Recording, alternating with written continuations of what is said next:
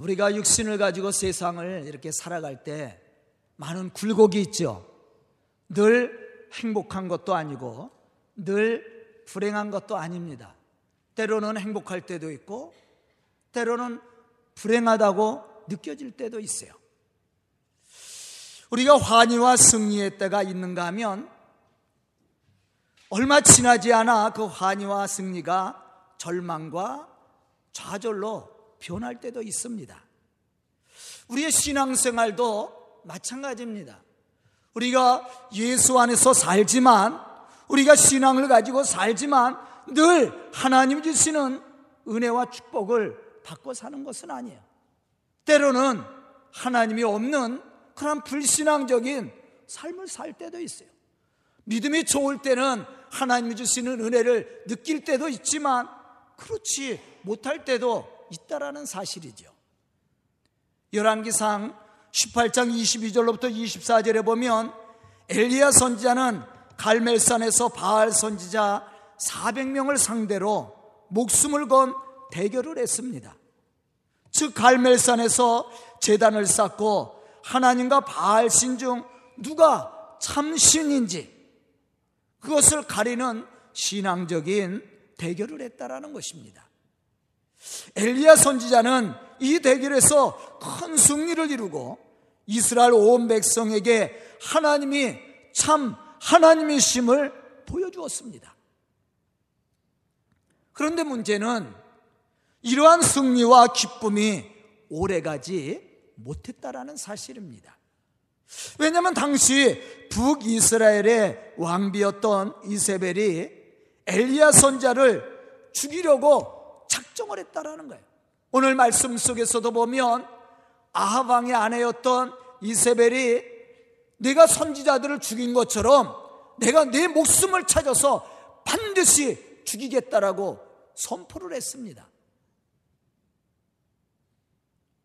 우리의 신앙생활 속에서도 이와 같이 많은 굴곡이 있음을 알아야 됩니다. 이럴 때 우리가 어떠한 신앙의 모습으로 이것을 받아들이고 이겨나갈 것인가? 우리가 오늘 말씀을 통해서 생각해 봐야 됩니다.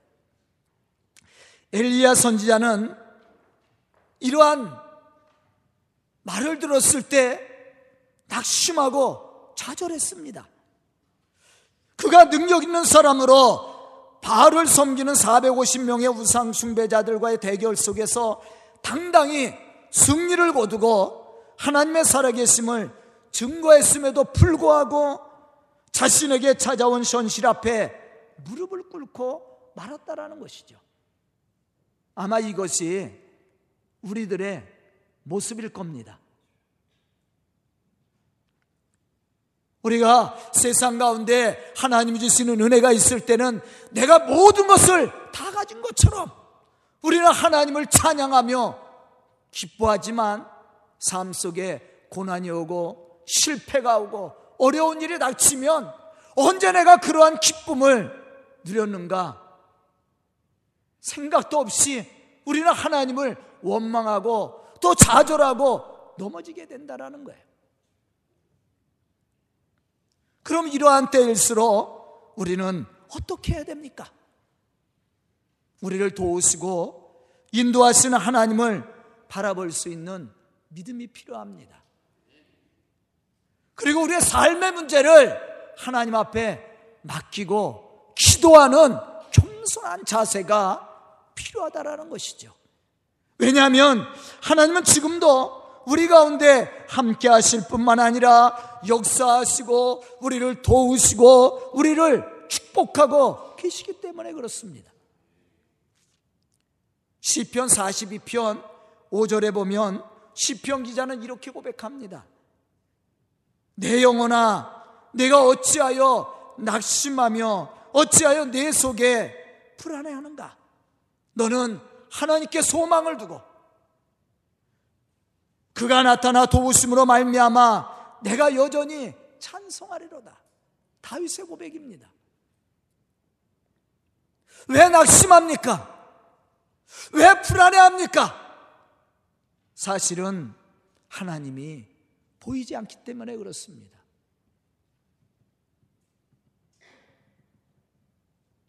이 말씀 속에서 다윗이 뭐라고 그래요? 하나님께 소망을 두라. 그리하면 하나님이 너를 도와주실 것이고 하나님의 도우심을 통해서 내가 하나님을 찬송하게 될 것이다. 여기서 우리는 믿음의 지혜를 얻을 수 있어야 됩니다.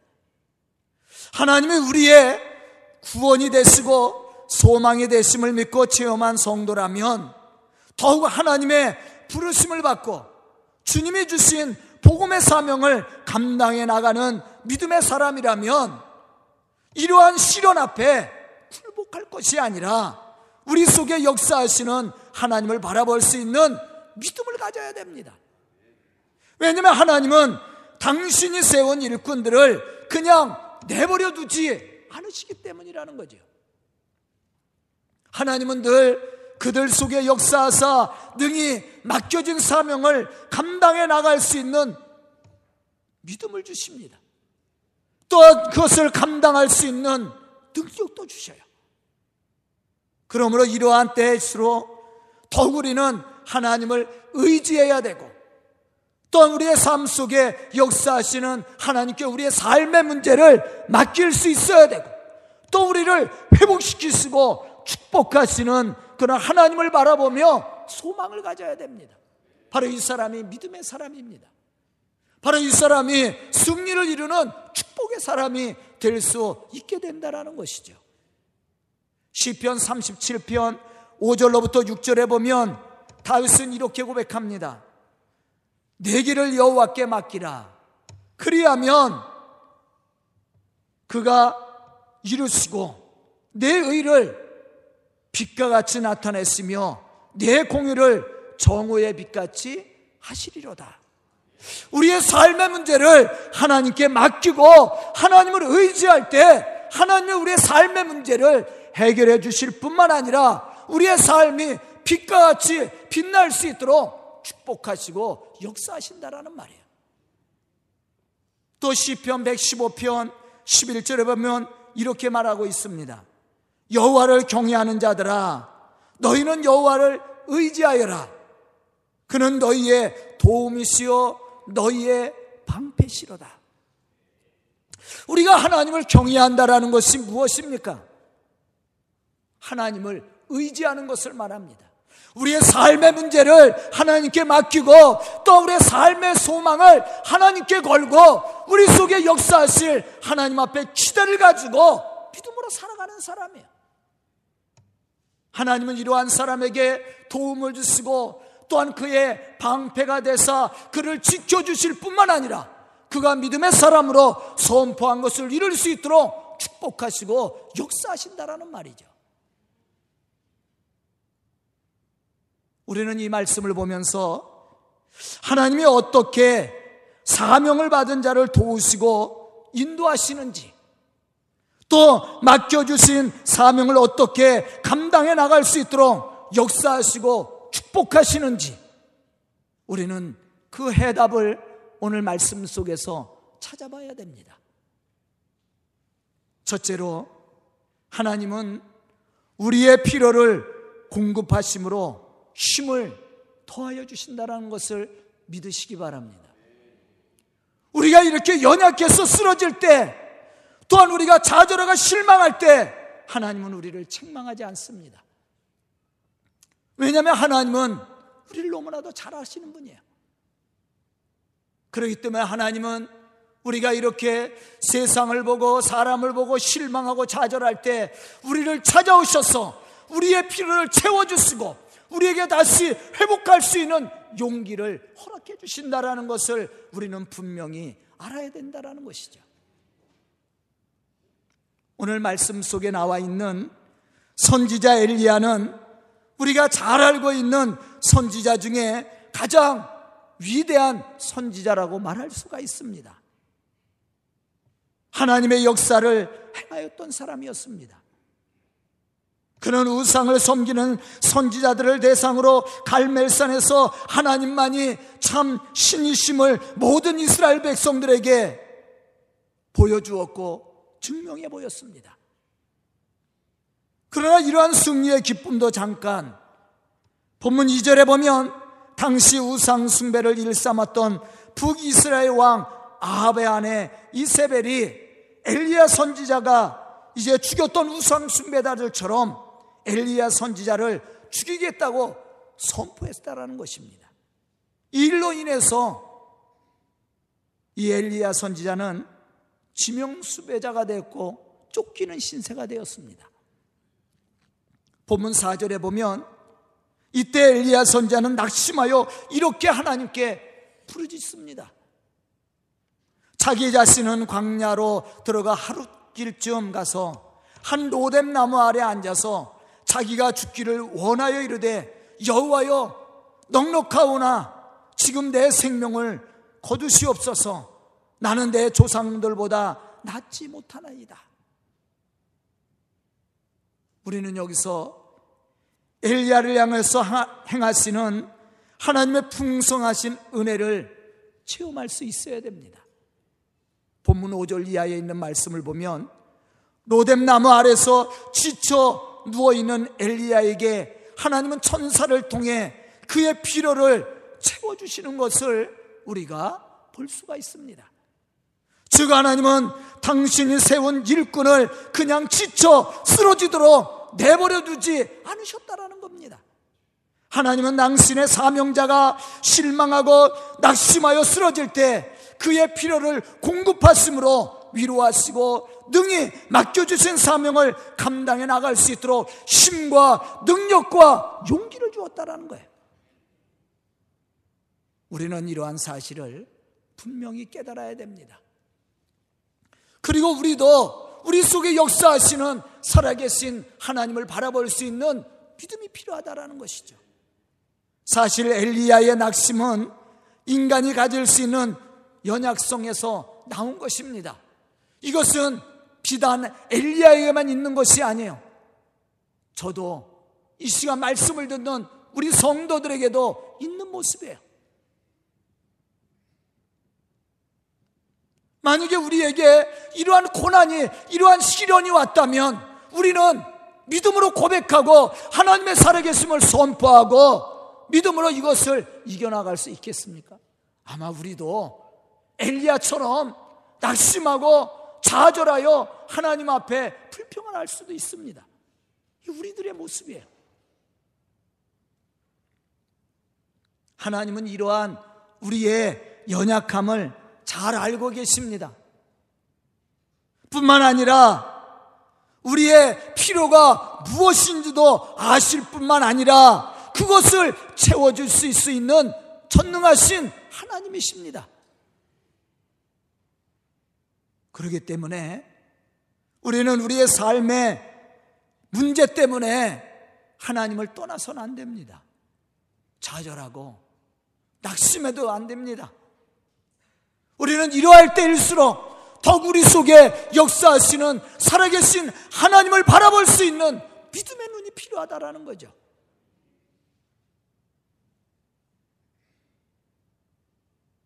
하나님은 지쳐 있는 엘리야를 찾아왔습니다. 그리고 엘리야에게 필요한 것이 무엇인지를 알게 되었습니다. 하나님은 그에게 먹을 것을 주시며 마실 것을 주시며 엘리야를 위로했습니다. 지금 엘리야에게 가장 필요한 것이 뭐예요? 위로입니다. 하나님의 위로가 필요했습니다. 하나님은 엘리야를 찾아와서 그에게 마실 것, 먹을 것을 주시며 그를 위로했습니다.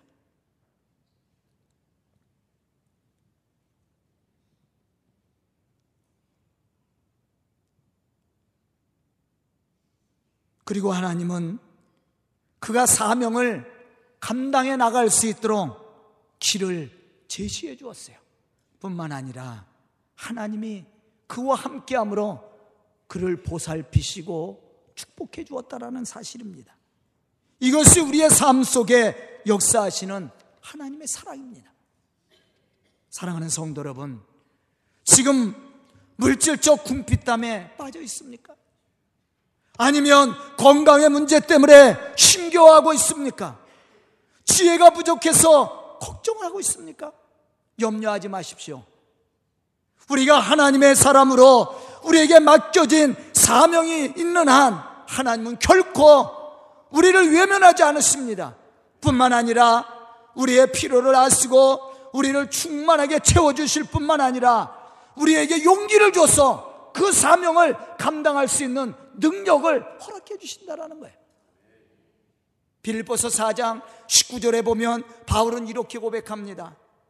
나의 하나님, 그리스도 예수 안에서 영광 가운데 그 풍성한 대로 너희 모든 쓸 것을 채우시리라. 하나님이 우리의 모든 쓸 것을 채워주신다고 말씀하고 있습니다. 뿐만 아니라 우리의 공, 우리의 필요한 것을 채워주실 뿐만 아니라 하나님은 우리의 삶 속에 역사하사 우리가 하나님의 거룩한 일들을 감당할 수 있는 믿음도 지혜도 주신다라는 것이죠. 오늘 말씀을 듣는 우리 성도들은 하나님의 일을 맡은 사명자로서 하나님이 주시는 축복을 누리고 맡겨주신 사명을 감당해 나가는 그러한 믿음의 성도들이 될 수 있기를 주의 이름으로 축원합니다. 두 번째 하나님은 말씀으로 우리의 갈 길을 보여주신다라는 것이죠. 본문 구절에 보면 하나님은 엘리야를 향해서 이렇게 말씀을 하셨습니다. 엘리야가 그곳 굴에 들어가 거기서 머물더니 여호와의 말씀이 그에게 임하여 이르시되 엘리야야 내가 어찌하여 여기에 있느냐 여기서 내가 어찌하여 여기에 있느냐 하며 엘리야에게 하신 이 하나님의 말씀은 절망과 좌절감에 빠져 있는 엘리야에게 다시 사명감을 고치시키시고 자신을 성찰케 하심으로 다시 힘을 내어 맡겨주신 사명을 감당해 나갈 수 있도록 결단을 촉구하는 말씀입니다. 낙심과 낙담으로 좌절감에 빠져 있는 사명자에게 하나님의 음성보다 더 큰 위로와 힘은 없을 겁니다. 즉, 자기가 감당하는 사역에 회의를 느끼고 의심에 빠져 사명에 대한 확신이 없이 방황할 때 분명한 하나님의 뜻을 확인시켜주는 하나님의 말씀보다 더 큰 위로와 힘이 없다라는 것이죠. 엘리야 선지자는 사명감에 하나님의 거룩한 역사를 이룬 사람입니다. 그런데 세상적인 시련 때문에 자기를 죽이려는 적대자들 때문에 이러한 하나님이 주신 사명을 잠깐 잃어버렸어요.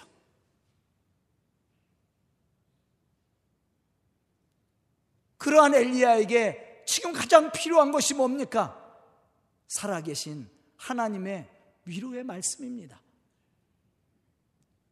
그 하나님이 지금 내 삶 속에 함께 하시고 나를 축복하시는 하나님이심을 다시 결단해야 되는 거예요. 그러한 엘리야에게 하나님이 찾아오셨다라는 거예요. 그리고 그에게 말씀만 하셨습니다. 왜 내가 여기에 있느냐? 지금 내가 할 일이 얼마나 많은데, 내가 감당해야 될 사명들이 얼마나 많은데, 내가 이곳에서 좌절하고 넘어져 있느냐? 하나님의 말씀입니다. 이 말씀을 들었을 때 좌절감에 빠져 있었던 엘리야는 다시 용기를 얻었습니다. 그리고 그는 하나님이 주신 사명을 감당할 수 있는 믿음이 다시 생기게 되었고 주의 거룩한 역사를 이루어가는 믿음의 사람으로 그 사명을 감당하게 되었다라는 것이죠. 본장 9절로부터 14절에 보면 엘리야는 주의 선지자들이 다 죽고 오직 자기 혼자만 남아 있다라고 생각했어요. 왜 우리가 실망하고 좌절합니까? 나 혼자라고 생각하기 때문에 그렇습니다.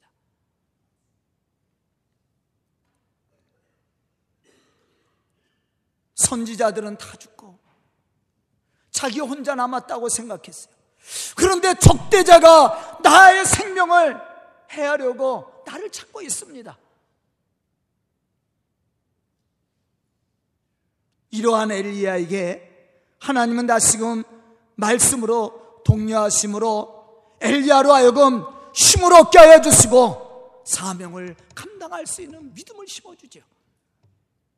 이사여서 48장 17절에 보면 바벨론에 의해 나라를 잃고 고통 중에 있는 이스라엘 백성들을 향해 하나님은 이렇게 말씀을 하셨습니다. 너희 구속자시여. 이스라엘의 거룩하신 이신 여호와께서 이르시되 나는 내게 유익하도록 가르치고 너를 마땅히 행할 길로 인도하는 내 하나님 여호와라. 바벨론의 포로로 끌려간 이스라엘 백성들. 그들이 실망하고 좌절한 이유가 어디에 있습니까? 이제 하나님은 우리를 떠났다고 생각했어요. 아니, 하나님이 우리를 버렸다고 생각했습니다. 그래서 이스라엘 백성들은 바벨론에 살면서 모든 것을 포기했어요. 그러한 이스라엘 백성들을 찾아오셔서 하나님이 말씀하신 내용이 뭐예요? 나는 너희의 구속자요. 이스라엘의 거룩한 여호와 하나님이니라. 내가 너희에게 도움을 주고 유익을 주기 위해서 가르치지 않았느냐? 내가 너희에게 마땅히 행할 길을 너희에게 보이리라. 나는 여호와 하나님이니라. 이 말씀은 이스라엘 백성들에게는 큰 용기가 되고 힘이 되었습니다. 하나님이 없다고 생각했습니다. 하나님은 나를 버렸다고 생각했습니다. 그런데 하나님이 찾아오셔서 우리에게 유익을 주고 도움을 주고 행할 길을 가르쳐 주고 또한 하나님의 거룩한 역사를 이룰 수 있는 힘을 주시겠다고 말씀합니다. 이 말씀을 들었을 때 이스라엘 백성들은 다시 용기를 얻었다라는 거죠. 오늘 말씀 속에 엘리야도 마찬가지입니다. 혼자라고 생각했는데 하나님이 그를 찾아왔습니다. 그리고 그에게 말씀하십니다. 야, 용기를 내라. 내가 너와 함께 하지 않느냐? 내가 너에게 갈 길을 가르쳐 줄 테니까 가라는 거야. 사랑하는 성도 여러분. 하나님은 늘 우리와 함께 하십니다. 우리 속에 역사하십니다. 하나님은 우리를 버리지 않았습니다. 이 사실을 우리가 알아야 돼요. 이 사실을 안다면 우리는 세상 것 때문에 좌절하거나 실망하지 않습니다. 오늘 말씀을 듣는 우리 성도들이 이 말씀으로 용기를 얻고 믿음으로 승리하는 그러한 성도들이 될 수 있기를 주의 이름으로 축원합니다. 세 번째 우리가 생각해야 될 것은 하나님이 우리와 함께 하심을 알아야 됩니다. 하나님이 우리와 함께 하실 뿐만 아니라 돕는 일꾼들을 붙여주신다라는 거예요. 저도 목회하면서 몇 번, 아니면 몇십 번, 몇백 번 포기하고 싶을 때가 많았어요. 왜 없었겠습니까? 그럴 때마다 저에게 용기를 주신 분들이 있어요. 그게 누구냐? 우리 성도들이야. 말없이 헌신하는 우리 성도들.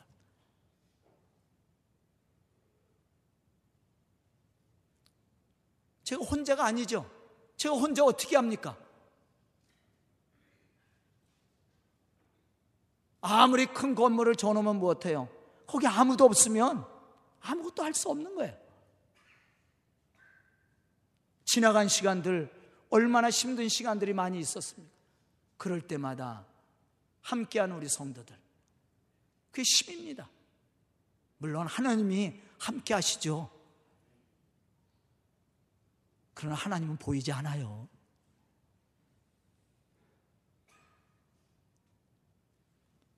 오늘 본문 말씀 속에서도 하나님은 낙심해 있는 엘리야에게 두 가지 숨겨진 비밀을 말씀해 주었어요. 첫째는 하사엘과 엘리사 그리고 예후를 통해서 아합 왕가를 심판하시겠다라는 거예요. 북이스라엘에서 가장 우상을 많이 섬기고 하나님 앞에 범죄했던 왕이 누구예요? 아합이에요. 그런데 하나님이 하나님의 일꾼들을 세워서 아합 왕가를 심판하겠다고 말씀했어요. 그리고 또 하나는 이스라엘 땅에 엘리야 외에도 7천이나 되는 순결한 성도들이 아직도 살아서 하나님의 일을 감당하고 있다고 말씀했어요. 이것은 엘리야에게는 희소식입니다. 용기를 가질 수 있는 하나님의 말씀이에요. 왜냐하면 엘리야는 혼자라고 생각했습니다. 이제 다 죽고 혼자만 남았다고 생각했습니다. 하나님도 나를 떠났다고 생각했던 거예요. 그런데 그러한 하나님이 찾아오셔서 말씀으로 용기를 주고 함께 하시겠다고 말씀합니다. 또한 저 악한 자들을 심판하겠다고 말씀해요. 더욱더 중요한 것은 아직도 7천이나 되는 순결한 성도들이 신앙을 지키고 복음을 위해서 싸우고 있다라는 거예요. 이러한 사실에 대해 본장 15절로부터 18절에서 말씀하고 있습니다. 사실 지금 엘리야가 고난을 받는 이유는 하나님 앞에 불순종하는 아방 때문이었습니다. 그리고 엘리야가 낙심함으로 외로워하는 것은 하나님을 따르고 하나님의 선지자로서 부름받은 모든 사람들이 죽고 자기 혼자라고 생각했기 때문이었어요. 이것이 엘리야를 낙심하게 만들고 좌절하게 만든 거예요. 우리의 삶도 그렇지 않아요? 야, 나를 돕는 사람이 아무도 없다. 나를 위로하고 나를 위해서 기도하는 사람이 세상에 한 사람도 없다고 생각해 보세요. 얼마나 외롭겠어요. 이 목회자가 외로운 직업이에요. 이 강단에서 그 말씀을 선포하지만 강단을 내려가면요. 허합니다. 인간의 모습이에요. 그런데 다시 용기를 내는 건 뭐 때문입니까? 우리 성도들이야. 그래도 저를 신뢰하고 목사님 기도해 주세요. 그 삶의 문제를 가지고 목사님이 기도해야 됩니다. 아유, 목사님, 우리가 있지 않아요. 그렇게 저에게 말하신 분 계셔요? 아, 우리 집사람이 가끔 얘기해. 내가 있잖아. 사실은 그게 나를 회복시키는 비타민과 같은 거예요. 엘리야도 마찬가지입니다. 혼자라고 생각했어. 그런데 하나님이 찾아오셔서 먹을 것, 마실 것을 주시고 너 말고도 7천이나 되는 순결한 성도들이 있어. 걱정하지 마. 하나님이 말씀하셨어요. 이 말씀에 엘리야가 용기를 얻는 겁니다. 힘을 얻는 거예요.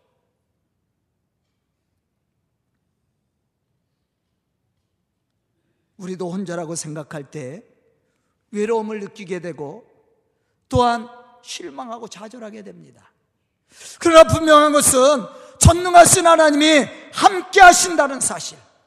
이것이 우리에게 힘이고 능력입니다. 거기다 하나님께서 돕는 자들을 붙여주셨습니다. 얼마나 큰 위로가 되고 힘이 되겠어요. 하나님은 사명을 맡은 자를 버리는 법이 없습니다. 뿐만 아니라 사명을 맡은 자를 세상에 홀로 내버려 두시지도 않는다라는 것이에요. 하나님이 함께 하실 뿐만 아니라 일할 수 있도록 동력자들을 붙여주시고 새로운 비전을 하나님이 우리에게 보여주십니다. 이것이 우리에게 힘과 용기예요. 모세가 이스라엘 백성들에게 보내심을 받았을 때 하나님은 모세 혼자 보내지 않았습니다. 모세가 하나님 나는 입이 둔하여 말할 줄 모르는 자입니다. 라고 고백했을 때 하나님의 말자라는 아론을 붙여줬어요. 동력자를 붙여줬습니다. 여호수아를 이스라엘 백성들의 지도자로 세울 때 하나님이 그냥 세운 것이 아니에요. 내가 어디를 가든지 무엇을 하든지 내가 너와 함께 하실 것이다. 이 말씀이 여호수아에게 힘이 되고 능력이 된 겁니다.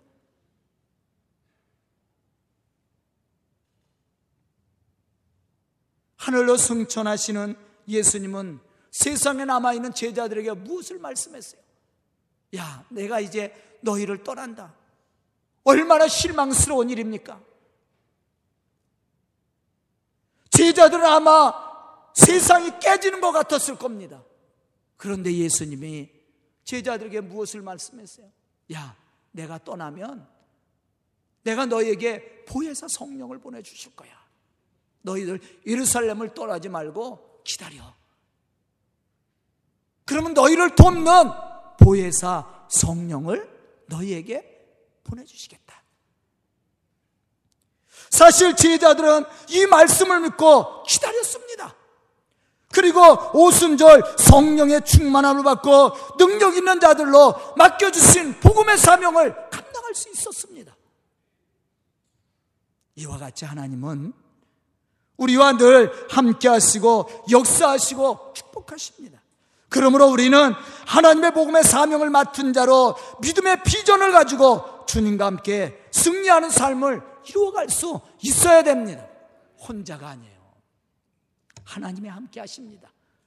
또 하나님이 우리에게 돕는 자를 붙여주사 그 일을 감당할 수 있는 은혜를 베풀어 주십니다. 염려할 것 없어요. 저는 오늘 말씀을 듣는 우리 성도들이 이러한 믿음의 사람들로 세상을 바라보고 실망할 것이 아니라 우리 속에 역사하시는 살아계신 하나님을 바라보고 하나님이 주신 비전을 이루어 나가는 그러한 믿음의 좋은 일꾼들이 되고 또 하나님의 이 교회를 부흥시켜 하나님의 복음의 역사를 이루어가는 믿음의 성도들이 다 될 수 있기를 주의 이름으로 축원합니다. 기도드리겠습니다. 은혜로우신 아버지 하나님 감사합니다. 이렇게 말씀 듣게 해주시고 깨닫는 지혜를 허락하여 주시니 감사합니다. 이 시간 말씀을 듣고 결단한 우리 성도들 믿음의 사람들 되게 해 주시옵소서 세상을 보지 않도록 인도하여 주시고 오직 우리 가운데 살아 역사하시는 살아계신 하나님을 바라보며 참으로 믿음의 승리자로 주의 거룩한 역사를 이루게 하여 주시옵소서 또 우리가 돕는 자가 되어 주의 거룩한 복음의 썰을 감당해 나갈 수 있도록 지혜와 믿음과 능력을 주시옵소서 예수님의 이름 받들어 축복하며 기도드리옵나이다. 아멘.